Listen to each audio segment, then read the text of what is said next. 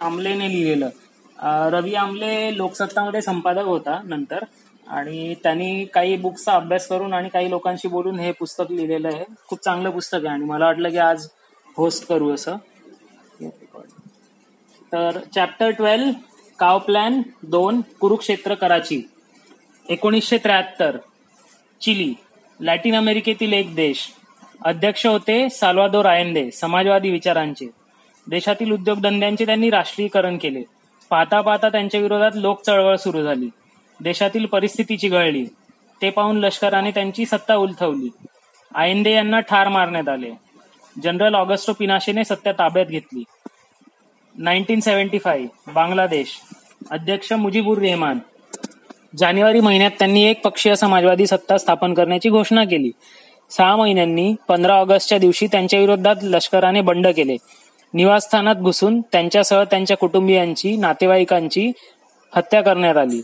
लष्कर प्रमुख झिया उर रहमान यांनी देशाची सूत्रे ताब्यात घेतली. Nineteen seventy seven Pakistan. पंतप्रधान झुल्फिकार अली भुट्टो. लोकशाही मार्गाने निवडून येऊन देशाचे पंतप्रधान झाल्यानंतर महत्त्वाच्या उद्योगधंद्यांचे त्यांनी राष्ट्रीयकरण सुरू केले. त्यांनी समाजवादी अर्थव्यवस्था राबवण्याचा प्रयत्न केला आणि जमीन सुधारणा कायदे केले. पाच जुलै एकोणीसशे सत्याहत्तर रोजी त्यांना लष्कराने अटक केली. त्यांचे मंत्रिमंडळ बरखास्त करण्यात आले. जनरल झिया उल हक यांची लष्कर लष्करशाही सुरू झाली. दोनच वर्षात भुट्टो यांना फासावर चढवण्यात आले. या तीनही घटनात एक साम्य होते. ते म्हणजे सीआयएचा हात. आयंदे यांच्या विरोधात बंड उभे केले ते सीआयएनेच शेख मुजीब यांच्या हत्येतही सीआयएचा हात असल्याचे सांगितले जाते. अमेरिकी शोधपत्रकार लॉरेन्स लिफशुल्ड यांनी ढाक्यातील तेव्हाचे अमेरिकी राजदूत युजन बुस्टर यांच्या हवाल्याने या षडयंत्राचा गौप्यस्फोट केला आहे. तर अमेरिकेचे माजी अटर्नी जनरल आणि मानवाधिकार कार्यकर्ते रॅमसे क्लर्क यांनी सीआयने भुट्टोंना वंद- वधस्तंभावर चढवले असे सांगून सारेच चित्र स्पष्ट केले आहे. हे चित्र भारतात रंगवण्याचे प्रयत्न सुरू होते. पण ते तोवर यशस्वी ठरले होते. दरम्यानच्या काळात जनता सरकारचा प्रयोग होऊन गेला. एकोणीसशे ऐंशी साली इंदिरा गांधी पुन्हा पंतप्रधान झाल्या. याच कालखंडात सीआयएने भारतीय गुप्तचर संस्था लष्कर प्रशासन माध्यमे यांना पोखरून काढले होते. खूप आधीपासून हे प्रयत्न सुरू होते. बांगला युद्धाच्या वेळी इंदिरा गांधी यांच्या मंत्रिमंडळातील एक मंत्री सीआयएचा एजंट होता. तो युद्धासंबंधीच्या महत्त्वाच्या बातम्या अमेरिकेला पुरवत होता. हा सेम्यूर हर्ष या ज्येष्ठ अमेरिकी शोधपत्रकाराचा दावा महत्त्वाचा आहे. हर्ष यांच्या the price of power Kissinger in the next White House. या पुस्तकानुसार हा एजंट म्हणजे अन्य कोणी नाही तर मोरारजी देसाई हे होते. हे अर्थातच अनेकांना मान्य आहे अमान्य आहे. त्यात रॉचे माजी अधिकारी आर के यादव हे जसे आहेत तसेच मोरारजींचे तेव्हाचे निकटवर्ती सहकारी आणि सध्याचे भाजपचे नेते सुब्रमण्यम स्वामी हेही आहेत. स्वामी यांनी तर मोरारजींचा बचाव करण्यासाठी संशयाचा काटा शे- थेट यशवंतराव चव्हाण यांच्यावर नेऊन ठेवला होता. ज्येष्ठ संपादक विनोद मेहता यांनी त्यांच्या लखनौ बॉय या आत्मकथनात हा किस्सा सांगितला आहे. त्यानुसार सुब्रमण्यम स्वामींनी मुंबईत पत्रकार परिषद घेऊन खरे हेर मोरारजी नव्हे तर भारताचे दुसरे एक उपपंतप्रधान आणि महाराष्ट्राचे माजी मु- मुख्यमंत्री आहेत असेही जाहीर केले. त्यावेळी त्यांना एका पत्रकाराने विचारले तुमचा इशारा यशवंतराव चव्हाण यांच्याकडे आहे का? तर त्यावर स्वामी यांनी नेहमीचेच स्मित केले. त्यात होकार होता. स्वामींचे ते म्हणणे हैदराबाद मधील एक दैनिक वगळले तर कोणीही गांभीर्याने घेतले नाही. आजही कोणाचा त्यावर विश्वास नाही. हे दोन्ही नेते सीआयएचे हेर असू शकत नाहीत. असे असले तरी एक प्रश्न उरतोच. मग सीआयएला गोपनीय माहिती कोण पुरवत होते? एकंदरच त्या काळात भारतीय राज्यव्यवस्थेत सीआयएच्या हेरांचा सुळसुळाट झालेला होता. केजीबी त्यात मागे नव्हती. भारतीय उपखंड शीतयुद्धाचे एक कुरुक्षेत्र बनला होता. भुट्टो यांना फासावर लटकावून पाकिस्तानच्या अध्यक्षपदी आलेल्या जनरल झिया यांना बांगलादेश मुक्तीचा सूड उगवायचा होता. सीआयएची साथ त्यांना होतीच तशात त्यांच्यासाठी अत्यंत फायद्याची अशी एक गोष्ट घडली. ती म्हणजे सोव्हिएत रशियाने अफगाणिस्तानवर कब्जा केला. त्या एका घटनेमुळे अमेरिकेच्या लेखी पाकिस्तानचे महत्त्व कमालीचे वाढले. सीआयए कडून काही अरब राष्ट्रांकडून पाकिस्तानात शस्त्रांचा आणि पैशाचा पूर वाहू लागला. झिया यांनी त्यातीलच काही शस्त्रे आणि पैसा भारताकडे वळवला. पंजाबातील हिंसक दहशतवादाचा प्रारंभ होता. त्याला अर्थातच सीआयचा आशीर्वाद होता. खलिस्तानवादी चळवळीला खतपाणी घालण्याचे काम सीआयए आणि आय एस आय यांनी सुरू केले. ते साधारणतः एकोणीसशे एकाहत्तरमध्ये. भारताच्या पूर्व पाकिस्तानातील खेळीला उत्तर म्हणून त्यांनी भारताविरुद्ध डॉक्टर जगजित सिंग चौहान या शीख नेत्याच्या शीख होमरूल चळवळीचा पत्ता फेकला होता. एकोणीसशे सत्याहत्तर पर्यंत त्यांनी डॉक्टर चव्हाण यांना जगाच्या व्यासपीठावर नाचवून घेतले. डी रमन सांगतात सत्याहत्तर साली इंदिरा गांधी हरल्या आणि सीआयएचा व आयएसआयचा एस खलिस्तानमधील रस आटला. एकोणीसशे ऐंशी मध्ये त्या पुन्हा सत्तेवर आल्या आणि पुन्हा खलिस्तानवादी दहशतवाद्यांनी जोर धरला. याला सनसनीत प्रत्युत्तर देणे आवश्यक होते. ते प्रत्युत्तर होते स्वतंत्र सिंधू देश चळवळ. भाषा हे अधिक अतिशय धारदार शस्त्र आहे. बहुभाषिक समाजात तर ते जपूनच वापरावे लागते. अन्यथा त्यातून अस्मितांचे प्रश्न उभे राहतात. ते नीट सोडवले नाहीत तर त्यातून हिंसक चळवळी फोफावतात. आपण हे भारतात खलिस्तान चळवळीत पाहिले. त्यातील एक प्रमुख मुद्दा होता तो भाषेच्या लिपीचा. आपण हे श्रीलंकेत पाहिले. तेथे वाद होता तमिळ विरुद्ध सिंहली असा. लिबरेशन टायगर्स ऑफ तमिळ इलम एलटीटी च्या उदयामागे जी कारणे होती त्यात तमिळ भाषिक अस्मितेवरील आघात हेही एक कारण होते. सिंधू देश चळवळीचा जन्मही भाषिक मुद्द्यातून झाला. फाळणीनंतर उत्तर प्रदेश हैदराबाद येथील अनेक मुस्लिमांनी रस्ता धरला तो पाकिस्तानातील सिंध प्रांताचा. हे मुहाजीर म्हणजे निर्वासित ते उर्दू भाषिक होते. एकतर ही पाकिस्तानची अधिकृत भाषा आणि दुसरीकडे सिंध प्रांतात ती भाषा बोलणाऱ्या मुजा मुहाजिरांची मोठी संख्या. यात सिंधी भाषा गुदमरू लागली. समाज जीवनावर उर्दू भाषा थोपवण्याचे प्रयत्न सुरू झाल्यानंतर त्याची तीव्र प्रतिक्रिया प्रथमता उमिटली ती सिंधी बुद्धजीवी आणि विचारवंतांमध्ये. जी. एम. सईद हे त्यातीलच एक. ते धर्मपंथाने सुफी आणि विचाराने थिओसॉफिस्ट. इब्राहिम जोयो या शिक्षकाच्या सहाय्याने त्यांनी सिंधी भाषिक आणि सांस्कृतिक अस्मितेची मांडणी करण्यास सुरुवात केली. त्यातून आकारास आला सिंधी राष्ट्रवाद. त्याचा पुरस्कार करण्यासाठी त्यांनी जी. ए. सिंध कौमी महज ही राजकीय संघटना उभारली. तिला उभारी आली ती बांगलादेशाच्या निर्मितीने. तेथील भाषिक सांस्कृतिक आंदोलनाची स्फूर्ती घेऊन एकोणीसशे बहात्तरमध्ये सईद यांनी पहिल्यांदा पाकिस्तानपासून आझादीची स्वतंत्र सिंधू देशाची मागणी केली. त्यांच्या एका पुस्तकाचे नाव आहे हिन्यार पाकिस्तान खेयोटून खापेय म्हणजेच आता पाकिस्तानचे तुकडे झालेच पाहिजेत. यातून एक गोष्ट स्पष्ट होते. ती म्हणजे सोळा डिसेंबर एकोणीसशे एकाहत्तर रोजी लंडनमधील चेरिंग क्रॉस हॉटेलमधील ती गुप्त बैठक फोल ठरली नव्हती. बांगलादेशातील नेते अब्दुल समस आझाद यांनी पाकिस्तानाचे तुकडे करण्याचा डाव त्या बैठकीत मानला होता. त्यावेळी तेथे उपस्थित झालेल्या नेत्यांमध्ये जी एम सईद यांचा एक प्रतिनिधीही होता. रॉने विणलेल्या जाळ्याच्या गाठी अचानक कुठेतरी दिसून येतात.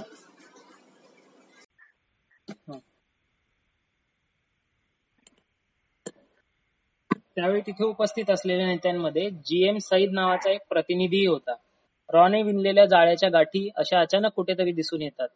ही पंजाबी मुजा मुहाजिरांची मुहाजिरांपासून आझादीची स्वतंत्र देशाची मागणी धरणारा तोच पाकिस्तानच्या राजकीय शिखरावर झुल्फिकार अली भुट्टो यांची प्रस्थापना झाली. तेही सिंधी. एक सिंधी व्यक्तीच पाकिस्तानची पंतप्रधान झाली म्हटल्यावर अस्मितेच्या चळवळीचा जोरच ओसरला. परंतु पुढच्या काही वर्षातच परिस्थिती पालटली. सिंधी भुट्टोंना पंजाबी जनरल झिया यांनी फासावर चढवले आणि पुन्हा एकदा सिंधू राष्ट्रवादाचा आवाज मोठा होऊ लागला. कराची हे सिंधचे केंद्रस्थान. दरम्यानच्या काळात तेथील परराष्ट्रीयांचे परराष्ट्रातील परभाषिकांचे वर्चस्व वाढू लागले होते. मुहाजिरांप्रमाणे आता तिथे खैबर वाख मधून मोठ्या प्रमाणावर पंजाबांचे स्थलांतर होत होते. त्या विरोधात जी ए सिंध चळवळीने आक्रमक पवित्रा घेतला. याच काळात रॉने पाकिस्तानातील स्वतंत्रतावाद्यांशी संपर्क वाढवल्याचे दिसते. सिंधी चळवळीचे नेते गुपचूप भारतात येऊन जात असत. ते सोपे नव्हते. पाकिस्तानी आयएसआयची त्यांच्यावर नजर असे. परंतु रॉचे एजंट त्यांच्या जाण्या येण्याची व्यवस्था करत. येथे ते इंदिरा गांधी कॉ काव हा रॉचा ऑफिसर होता काव. आणि फाउंडिंग मेंबर होता. तसेच रॉचे तेव्हाचे प्रमुख गॅरी सक्सेना यांना भेटत. याच काळात पाकिस्तानच्या अंतर्गत परिस्थितीसमोर हळूहळू बिकट आव्हाने उभी राहू लागली होती. कराचीतील कायदा आणि सुव्यवस्था धोक्यात आली होती. त्यामागचा परकी हात लपून राहणे शक्य नव्हते. त्याला शह देण्यासाठी आयएसआय आणि जनरल झिया यांनी एक राजकीय खेळी केली. अल्ताफ हुसेन हे All India Muhajir student organiser organisation या लढाऊ विद्यार्थी संस्थेचे नेते. ते तेव्हा लंडनमध्ये राहत होते. त्यांना पाकिस्तानात आणण्यात आले आणि त्यांच्या संघटनेचे रूपांतर मोहिजीर काउम मुव्हमेंट एमक्यूएम या संघटनेत करण्यात आले. ही एकोणीसशे चौऱ्याऐंशी मधील घटना. पाहता पाहता या संघटनेने कराचीवर कब्जा केला. कराचीतील गल्लोगल्ली संघटनेच्या शाखा तयार झाल्या. खंडणीखोरी हाणामारी गद्दारांचे खून हा राजकीय कार्यक्रम झाला. अल्ताफ हुसेन मुहाजीर हृदय सम्राट बनले. त्यांच्या बोटाच्या एका इशाऱ्यासरशी करकी बंद होऊ लागले. कराची बंद होऊ लागले. त्यांच्या विचारांचे सोने लुटण्यासाठी त्यांचे धडाकेबाज भाषण ऐकण्यासाठी लाखोंची गर्दी होऊ लागली. या संघटनेचा प्रभाव एवढा होता की सिंध मधील जवळजवळ प्रत्येक पक्षाला असे वाटत होते की आपला खात्मा करण्यासाठी झिया यांनी एमक्यूएम चे भूत उभे केले आहे. यात गंमत अशी की स्वतः जनरल झिया ते पाकिस्तानचे पुरते इस्लामीकरण करत असताना अल्ताफ हुसेन यांचा पक्ष मात्र डावी राजकीय विचारधारा घेऊन उभा राहिला होता. त्यामुळे या पक्षाचे पाकिस्तानातील मुख्य राजकीय प्रवाहाशी पटणे शक्यच नव्हते. रॉने त्याचाच फायदा घेतला. आज पाकिस्तानात अल्ताफ हुसेन यांची जी ओळख आहे ती रॉचा एजंट आणि देशाचा गद्दार अशीच. याला प्रामुख्याने कारणीभूत आहे तो नाईन्टीन नाईन्टी टू चा जिनापूर प्लॅन सिंध प्रांतात एकीकडे सिंधू स्वतंत्र सिंधू देशची मागणी होत होती. सिंधू राष्ट्रवाद्यांच्या दहशतवादी संघटना उदयाला आल्या होत्या. त्याचवेळी मुहाजीर हे सिंधपासून स्वातंत्र्याची स्वतंत्र मुहाजीर सुभ्याची मागणी करत होते. सिंधला पाकिस्तानपासून आझादी हवी होती आणि मुहाजीरांना सिंधपासून असे हे त्रांगडे होते. त्यातून सिंधी विरुद्ध मुहाजीर अशा दंगली होत गेल्या. बॉम्बस्फोट गोळीबार असं अनेक काही घडत गेलं. एकमेकांच्या कार्यकर्त्यांचे हत्यासत्र सुरू होते. सिंध मधील राजकारण अक्षरशः सडले होते. एकोणीसशे अठ्ठ्याऐंशी मध्ये बेनजीर भुत्तो यांची पाकिस्तानच्या पीपल्स पार्टी सत्तेवर आली. पाकिस्तानला पहिल्या महिला पंतप्रधान लाभल्या. या सरकारला एमक्यूएमचा पाठिंबा होता. त्या दोन पक्षांचा एकोणसाठ कलमी करार झाला होता. पण सत्तेवर येताच बेनजीर यांनी त्याकडे दुर्लक्ष केले. त्या सिंधी म्हणून त्या मुहाजिरांच्या भल्याकडे लक्ष देत नाहीत अशी भावना मुहाजिरांमध्ये निर्माण झाली आणि त्यातूनच पीपीएम व एमकेएम यांच्या विद्यार्थी संघटनांमध्ये संघर्ष झाला. कराची आणि हैदराबाद ही दोन्ही शहरे पेटली. अखेर मे एकोणीसशे नव्वदमध्ये बेनजीर यांनी त्या दोन्ही शहरांमधील दंगली काबूत आणण्यासाठी लष्कराला पाचारण केले. त्यानंतर ऑगस्टमध्ये बेनजीर यांचीच सत्ता गेली. अध्यक्ष गुलाम इसाक खान यांनी त्यांचे सरकार बरखास्त केले आणि नवाज शरीफ यांची पंतप्रधान म्हणून कारकीर्द सुरू झाली. अल्ताफ हुसेन यांनी मुहाजिरांच्या प्रश्नांवरून शरीफ यांनाही विरोध सुरू केला. आता शरीफ यांच्यासाठी अल्ताफ हुसेन यांना लगाम घालणे गरजेचे झाले होते. याचे एक कारण म्हणजे अल्ताफ हुसेन यांचे बेभरवशाचे राजकारण. त्यांच्या पक्षाच्या हिंसक कारवाया वेळोवेळी ते पुकारत असलेले बंद. यामुळे कराचीतील बंदरातील उलाढालीवर झालेला परिणाम. कराचीतील अशांततेमुळे बंदरातील मुहाजिरांच्या सततच्या संपामुळे अनेक आंतरराष्ट्रीय जहाज कंपन्यांनी कराची बंदराकडे पाठ फिरवली होती. अखेर शरीफ यांनी एकोणीसशे ब्याण्णवमध्ये कराची एमक्यूएम मुक्त करण्याची करण्यासाठी लष्कर आणि आयएसआय यांच्या मदतीने मोहीम आखली. तिचे सांकेतिक नाव होते ऑपरेशन क्लीनअप. या मोहिमेचे तत्कालिक कारण ठरली ती जिनापूर योजना. सिंधमधून कराची फोडायची आणि वेगळे जिनापूर राज्य स्थापन करायचे असा डाव एमक्यूएमने आखला होता. या प्रस्तावित राज्याचा नकाशाही तयार करण्यात आला होता. नेमका तो नकाशाच पाकिस्तानी लष्कराच्या हातात लागला. तो सापडला एमक्यूएमच्या कार्यालयात. देशाचे तुकडे करण्याचे सिन्हवधून कराची वेगळे करण्याचे कारस्थान उघड होतात. केवळ सिंधमध्येच नव्हे तर संपूर्ण पाकिस्तानात संतापाची लाट उसळली. आणि त्या पार्श्वभूमीवर शरीफ यांनी कराची एमक्यूएम मुक्त करण्यासाठी तेथे लष्कराची फौज आणि आय एस गुप्तचर पाठवले. पण त्याच्या एक महिना आधीच अल्ताफ हुसेन यांनी लष्करातून पलायन केले होते. एकवीस डिसेंबर एकोणीसशे एक्क्याण्णव रोजी त्यांच्या हत्येचा प्रयत्न झाला होता. त्यामुळे त्यांनी पाकिस्तान सोडले आणि लंडनमध्ये राजकीय आश्रय घेतला. या जिनापूर योजनेमुळे आणि अल्ताफ हुसेन यांच्या पलायनामुळे त्यांच्या गद्दारीवर जणू शिक्कामोर्तबच झाले. पण वास्तव याहून वेगळे होते. जिनापूर योजना नावाची चीजच अस्तित्वात नव्हती. एमक्यूएमने जिनापूर राज्याचा कोणताही नकाशा तयार केलेला नव्हता. ते सगळे लष्कराचे षड्यंत्र होते. लष्करानेच तसा बनावट नकाशा तयार करून तो एमकेएमच्या नावावर खपवला होता. हे सगळे उघडकीस आले त्यानंतर तब्बल अठरा वर्षांनी. त्या षडयंत्रात सहभागी असलेले ब्रिगेडियर इम्तियाज अहमद उर्फ बिल्ला आणि जनरल नासिर अहमद खान या दोन अधिकाऱ्यांनी त्यांच्या निवृत्तीनंतर दोन हजार नऊ नऊ साली हा गौप्यस्फोट केला. पण याचा अर्थ अल्ताफ हुसेन हे पाकिस्तान विरोधी कारवाया करत नव्हते का? सर्वात महत्त्वाचे म्हणजे ते रॉचे एजंट होते की नव्हते? असतील तर त्यांना रॉने कधी गळाशी लावले? या सगळ्या प्रश्नांची उत्तरे आपल्याला मिळतात ती लंडन मधील मुत्तहिदा कौमी मुवमेंटचा एक वरिष्ठ कार्यकर्ता तारिक मीर याने लंडन पोलिसांनी दिलेल्या जबाबीतून अल्ताफ हुसेन यांनी ब्रिटनमध्ये राजकीय आश्रय घेतला असला तरी ते तेथून कराचीवर राज्य करत होते. लंडनच्या वायव्येस असलेल्या एअरवेजमध्ये त्यांनी पक्षाचे मुख्यालय स्थापन केले होते. याच कार्यालयावर दोन हजार बाराच्या डिसेंबर महिन्यात लंडन पोलिसांनी छापा टाकला होता. आरोप होता मनी लॉन्ड्रिंगचा. यानंतर जून दोन हजार तेरा मध्ये अल्ताफ यांच्या निवासस्थानावरही पोलिसांनी छापा टाकला. त्यावेळी त्यांच्या घरातून चार लाख पौंड एवढी रक्कम जप्त करण्यात आली. त्या प्रकरणी जून चौदा रोजी त्यांना अटकही करण्यात आली होती. काही तासात जामिनावरच ते सुटले. परंतु तोवर इकडे कराचीमध्ये हल्लाकल्लोळ माजला होता. एमक्यूएमच्या समर्थकांनी ते शहर बंद पाडले होते. या आरोपातून पुढे न्यायालयाने त्यांना मुक्त केले. परंतु त्या चौकशी दरम्यान तारिक मीर या तारिक मीर या कार्यकर्त्यांकडून पोलिसांच्या हाती जी माहिती लागली ती धक्कादायक होती. ती माहिती होती एमक्यूएम आणि रॉय यांच्यातील संबंधांची.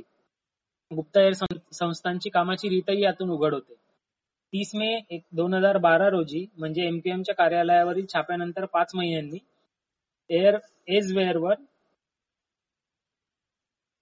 एजवेअर पोलीस ठाण्यात मीर यांची जबाबी नोंदवून घेण्यात आली. त्यात त्यांनी सांगितले, हुसेन यांना भारताकडून पैसे मिळत असत. साधारणतः एकोणीसशे चौऱ्याण्णवमध्ये पैसे मिळण्यास सुरुवात झाली. ही रक्कमही कमी नव्हती. दरवर्षी आठ लाख पाऊंड एवढा निधी दिला जात होता. तोही रोकड स्वरूपात. सुरुवातीला ते पैसे कुरिअरने ब्रिटनमध्ये पाठवले जात. पण नंतर ब्रिटनमध्ये रोकड आणण्यावर एक लाखाची मर्यादा घालण्यात आली. तेव्हा मग ते वेगळ्या मार्गाने तेथे व्यावसायिकांच्या माध्यमातून पोचते केले जात. कधी ते बँक खात्यात ट्रान्सफर केले जात, पण हे पैसे हवालाच्या मार्गानेही पाठवले जात असत, असे मीर सांगतात. या जबानीच्या अधिकृत कार्यपत्रात या ठिकाणी एक छोटीशी गंमत पाहायला मिळते. जबानी घेणाऱ्या अधिकाऱ्याला बहुधा हवाला म्हणजे काय हे नेमके माहीत नसावे. त्याचा गोंधळ उडाल्याचे दिसते. हवाला हे व्यक्तीचे नाव आहे की आणखी कशाचे? त्यामुळे the money would either be transfer to mister H by hawala या वाक्यातील हवाला या शब्दापुरे त्याने कंसात प्रश्नचिन्ह नोंदवून ठेवले आहे. मीर यांच्या म्हणण्यानुसार रॉने एकोणीसशे चौऱ्याण्णव साली लंडनमधील एमक्यूएमशी संपर्क साधला. त्यानंतर मग एमक्यूएमचे प्रतिनिधी आणि रॉचे गुप्तचर यांच्या युरोपातील विविध शहरात बैठका होऊ लागल्या. त्याची खबर कोणाला लागू नये यासाठी खास काळजी घेण्यात येत असे असे मीर सांगतात. ज्या ठिकाणी भेटायचे ठरले असेल तेथे आम्ही कधीही थेट जात नसू. उदाहरणार्थ आम्हाला रोमचे जायचे असेल ते फ्रँकफर्ट मार्गे. त्या बैठकीची तारीख आणि स्थळ नेहमीच भारतीय व्यक्ती ठरवत असे. फक्त दोन दिवस आधी आम्हाला ती कळवण्यात यायची. मग त्यांनी व्यवस्था केल्यानुसार आम्ही एखाद्या पंचतारांकित हॉटेलात भेटायचो. ही पहिली भेट बहुधा रोममध्ये किंवा व्हिएन्नामध्ये झाली असावी.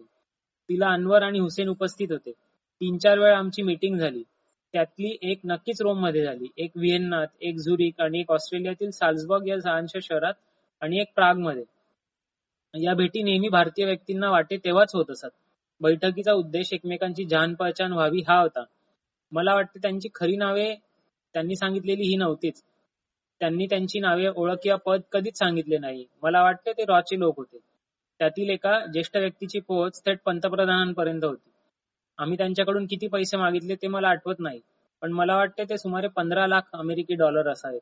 त्यांनी किती दिले ते मला माहीत नाही. ते पैसे हुसेन यांच्याकडेच गेले. भारताकडून हे पैसे का दिले जात असत या प्रश्नावर मीर म्हणतात, भारत सरकार आम्हाला निधी देत होते कारण आम्हाला पाठिंबा देणे हे चांगले असल्याचे त्यांना वाटत होते. पण या पैशाच्या बदल्यात त्यांनी आमच्याकडून कसली अपेक्षा कधी केली नाही. असे सांगता सांगता मीर म्हणतात, त्यांना त्या बदल्यात आम्ही काय देऊ शकत होतो याची मला कल्पना नाही.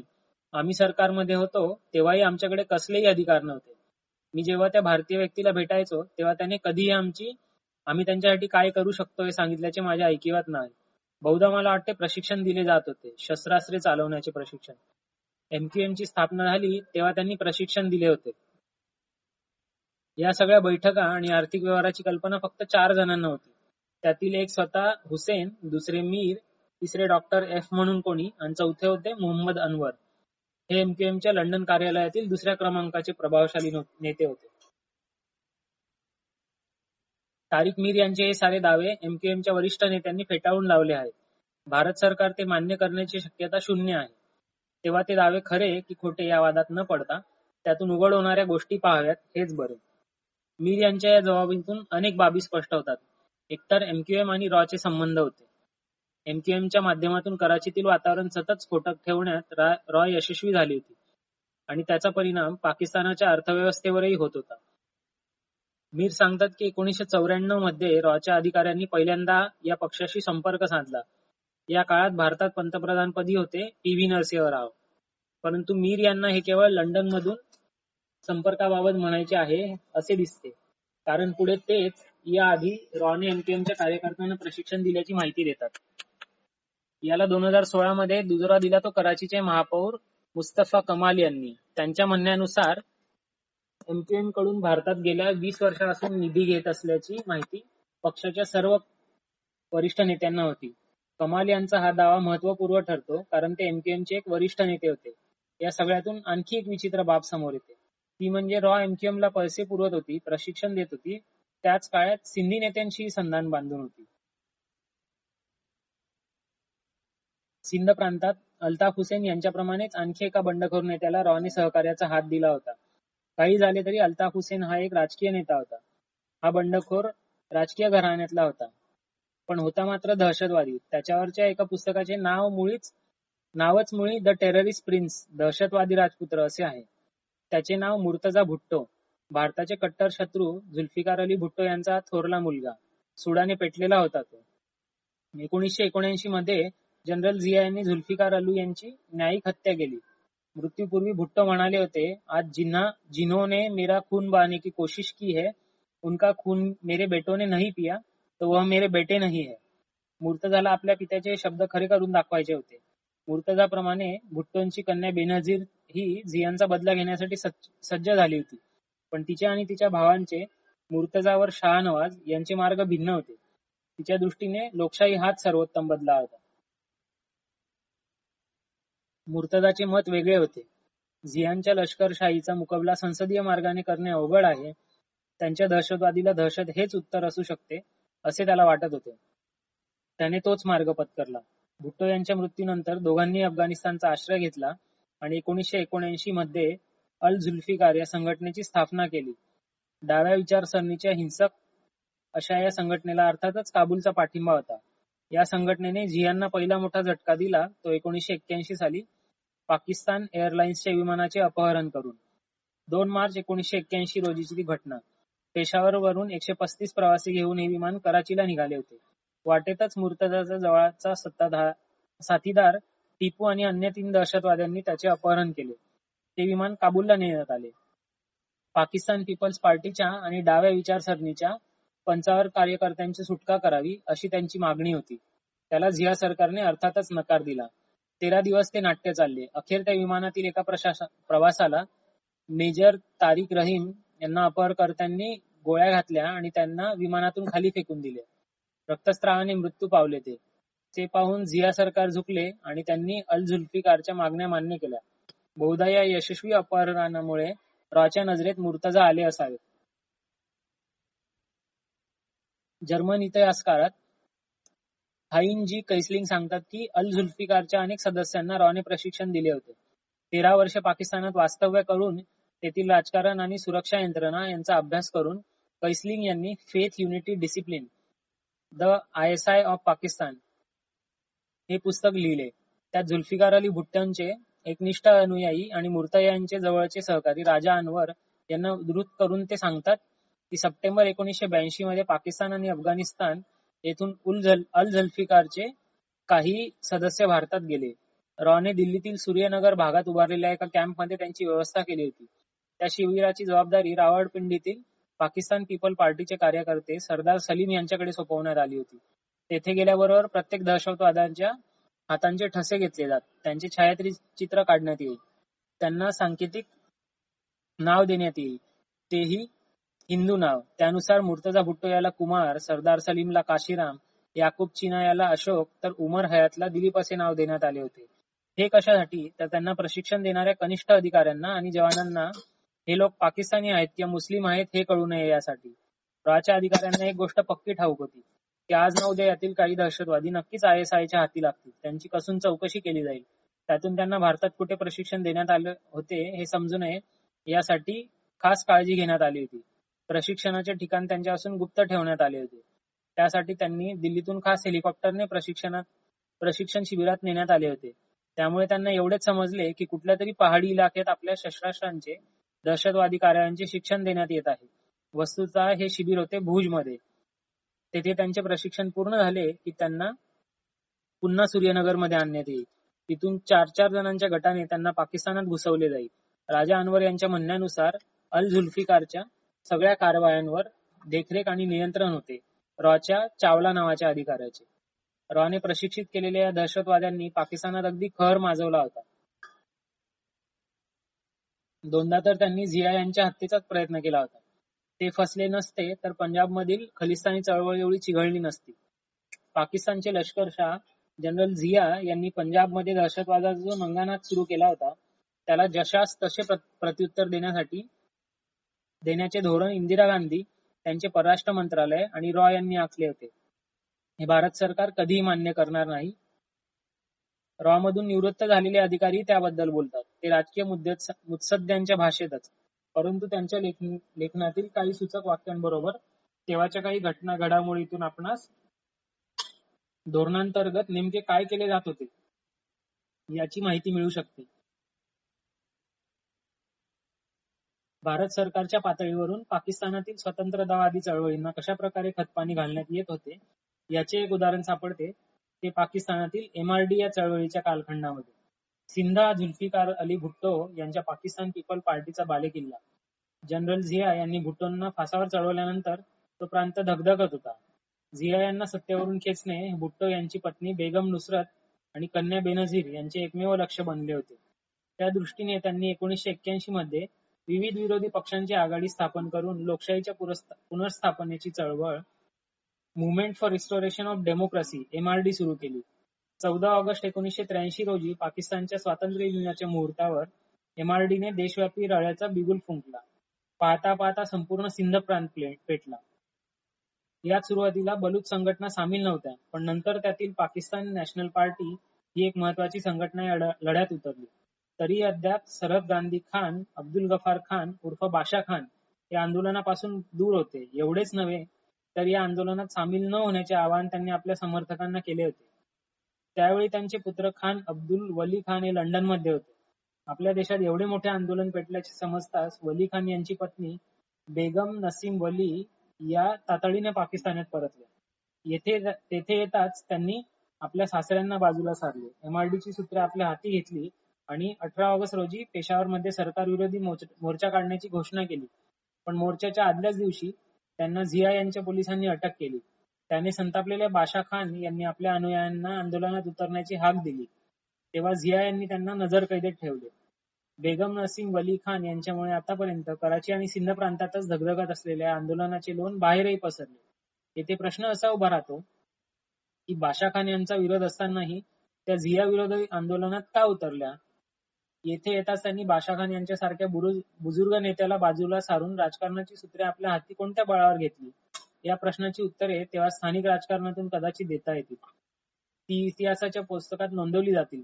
परंतु याला असलेला एक पातळसा पदर मात्र तसाच दुर्लक्षित राहील. तो पदर आहे वली खान आणि रॉ यांच्यातील संबंधांचा. लंडन मधील वास्तव्यादरम्यान वली खान अधूनमधून भारतात येत असत. येथे इंदिरा गांधी काव किंवा रॉचे प्रमुख गॅरी सक्सेना यांच्याशी त्यांच्या बैठका होत असत. हे आता लपून राहिलेले नाही स्वतंत्र बांगलादेशचे परराष्ट्र मंत्री अब्दुल समद आझाद यांच्याशी लंडन मधील हॉटेलला त्यांची गोपनीय बैठक झाली होती. आणि त्यात आझाद यांनी त्यांना भारताकडून मदत मिळवून देण्याचे आश्वासन दिले होते हेही उघड झाले. या आझाद यांचे रॉजशी संबंध होते. ही सर्व समीकरणे जुळवली तर यातून एक वेगळेच उत्तर येते. आणि त्या उत्तराशी तेव्हाचा आणखी एक संदर्भ घट्ट जुळतो. तो संदर्भ आहे इंदिरा गांधी सरकारने तेव्हा जाहीररित्या घेतलेल्या भूमिकेचा. पंचवीस ऑगस्ट एकोणीसशे त्र्याऐंशी रोजी भारताचे परराष्ट्र मंत्री पी व्ही नरसिंह राव यांनी लोकसभेत तर अर्थमंत्री प्रणव मुखर्जी यांनी एकच मिनिट अजून एक कॉल येतोय. ओके हा ऍड पंचवीस ऑगस्ट एकोणीसशे त्र्याऐंशी रोजी भारताचे परराष्ट्र मंत्री पी व्ही नरसिंह राव यांनी लोकसभेत तर अर्थमंत्री प्रणव मुखर्जी यांनी राज्यसभेत एक निवेदन केले त्यात पाकिस्तानात लोकशाहीची पुनर्स्थापना करण्यात यावी अशी जोरदार मागणी करण्यात आली. अटकेत असलेल्या बाशा खान यांच्या प्रकृतीबद्दलही चिंता त्यात व्यक्त करण्यात आली होती. आणि वर पाकिस्तानच्या अंतर्गत बाबींमध्ये भारत हस्तक्षेप करू इच्छित नाही अशी जोडही त्याला देण्यात आली होती. त्याच्या दुसऱ्याच दिवशी इंदिरा गांधी यांनी काँग्रेस संसदीय गटाच्या बैठकीत हीच भूमिका मांडली. पाकिस्तानातील या घडामोडींकडे आपण दुर्लक्ष करू शकत नाही, असे त्या म्हणाल्या. अशा निवेदनांच्या बातम्या वर्तमानपत्रातून प्रसिद्ध होतात तेव्हा त्याचे महत्त्व सामान्य वाचकांना समजणे शक्यच नसते. त्यांच्या दृष्टीने अशी निवेदने, इशारे वगैरे तोंडाची वाफ दवडणे असते. हा झाला मध्यमवर्गीय कारकुनी विचार. परंतु आंतरराष्ट्रीय संबंधात अशा निवेदनांना अतिशय महत्त्व असते. पाकिस्तानने भारताच्या या वक्तव्यांचा जोरदार निषेध केला. विशेष म्हणजे भारतातूनही त्याला विरोध झाला. नॅशनल डेमोक्रॅटिक अलायन्स या विरोधी पक्षांच्या आघाडीच्या वतीने चौधरी चरण सिंग आणि अटल बिहारी वाजपेयी या दोन नेत्यांनी एकोणतीस ऑगस्ट रोजी एक निवेदन जारी केले. इंदिरा गांधींचे पाकिस्तानबाबतचे वक्तव्य दुर्दैव असल्याचे त्यात म्हटले होते. राष्ट्रीय स्वयंसेवक संघाच्या ऑर्गनायझर या मुखपत्राने गांधी यांच्या वक्तव्यामुळे भारत-पाकिस्तान संबंधावर परिणाम होऊ शकतात, असा इशारा दिला होता. एवढेच नव्हे तर निवडणुकांवर डोळे ठेवून त्यांनी ते केले असल्याचे त्यात म्हटले होते. पण त्या वक्तव्यातून जायचा संदेश योग्य ठिकाणी गेला होता. एमआरडी आंदोलनाच्या भडकलेल्या वणव्यात तेल ओतले गेले होते. पाकिस्तानातील फुटीरतावादी चळवळींना भारतातून मिळत असलेल्या मदतीचे आणखी एक उदाहरण याच काळात सापडते. पाकिस्तानात एमआरडी आंदोलन भडकले असताना त्र्याऐंशीच्या ऑक्टोबरमध्ये नवी दिल्लीत मोठ्या धुमधडाक्यात जागतिक सिंधी संमेलनाचे आयोजन करण्यात आले होते. या संमेलनाचे उद्घाटन खुद्द इंदिरा गांधी यांनी केले होते. त्या संमेलनात स्वतंत्र सिंधू देशाच्या मागणीला खतपाणी घालण्यात आले होतेच पण संमेलनाच्या निमित्ताने इंडियन एक्सप्रेस या दैनिकात प्रसिद्ध करण्यात आलेल्या आठ पाणी पुरवणीत सिंधचा तपशीलवार नकाशा छापण्यात आला होता. हा भारताकडून करण्यात येत असलेल्या साय वॉरचा एक भाग. साय वॉर म्हणजे सायकोलॉजिकल वॉर. पुढे राजीव गांधी यांच्या पंतप्रधान पदाच्या कारकिर्दीत सिंधू देश चळवळीचे पितामह जी. एम. सईद यांनी भारताला खुलेआम भेट दिली. यानंतर पाकिस्तानात परतल्यानंतर त्यांनी त्यांच्या सहकाऱ्यांनी सिंधमध्ये ठिकठिकाणी दौरे केले. याच सुमारास ब्रिटन, अमेरिका, स्वित्झर्लंड येथे सिंधी मानवाधिकार संघटना स्थापन करण्यात आल्या. त्यांच्याद्वारे सिंधी नागरिकांवर पाकिस्तानकडून होत असलेले अत्याचार आंतरराष्ट्रीय समुदायासमोर आणण्यात आले. याशिवाय मुंबई आणि जम्मू येथून सिंध सुजाग, सिंध राईज, सिंध परमच, संगत अशा प्रकारची मासिके, पत्रके मोठ्या प्रमाणावर छापून ती सिंधमध्ये पाठवण्यात येत असल्याचे आरोपही तेव्हा पाकिस्तानी माध्यमातून करण्यात येत होते. बांगलादेश मुक्तीसंग्रामाच्या वेळी रॉ आणि इंदिरा गांधी यांनी पाकिस्तान विरोधात अशाच प्रकारचे सायवार सुरू केले होते. एकंदर रामेश्वर काव यांचा प्लॅन इंदिरा गांधी यांच्यानंतरही मोरारजी, इंदिराकुमार गुजराल अशांचा अपवाद सोडला तर बाकीच्या पंतप्रधानांनी सुरू ठेवला होता. पण हा तो पाकिस्तानातील थिंक टँक मधील विश्लेषक, अभ्यासक, पत्रकार आणि सामान्य ब्लॉगर यांच्यात चघळला जात असलेला दोनशे चाळीस पानांचा प्लान काव प्लॅन होता का? मुळात ही अशी योजना कधी शब्दबद्ध करण्यात आली होती की काय हे अज्ञात आहे. पाकिस्तानी अभ्यासकांना म्हणे त्याची माहिती रॉच्या खुल्या करण्यात आलेल्या गोपनीय कागदपत्रातून मिळाली. पण अशी खुली कागद केलेली कागदपत्रे भारतात अजून तरी कोणाच्या दृष्टीस पडलेली नाहीत हे नवलच म्हणावं लागेल. एक मात्र खरे की काव प्लॅन लिहिला गेला असो वा नसो, रॉने पाकिस्तानचा नकाशा बदलण्याचा चंग बांधला होता. त्या योजनेस बांगलादेश निर्मितीनंतर अद्याप यश आलेले नाही. पण हेही तेवढेच खरे की पाकिस्तानने पंजाब आणि काश्मीर येथे सुरू केलेल्या छुप्या युद्धाला तशाच पद्धतीने भारताने जबाब दिलेला आहे. या नवनव्या जखमांनी पाकिस्तान रोज बळबळते आहे. चॅप्टर संपलं. हॅलो. हा बोल. ए thank you this was my first book reading session.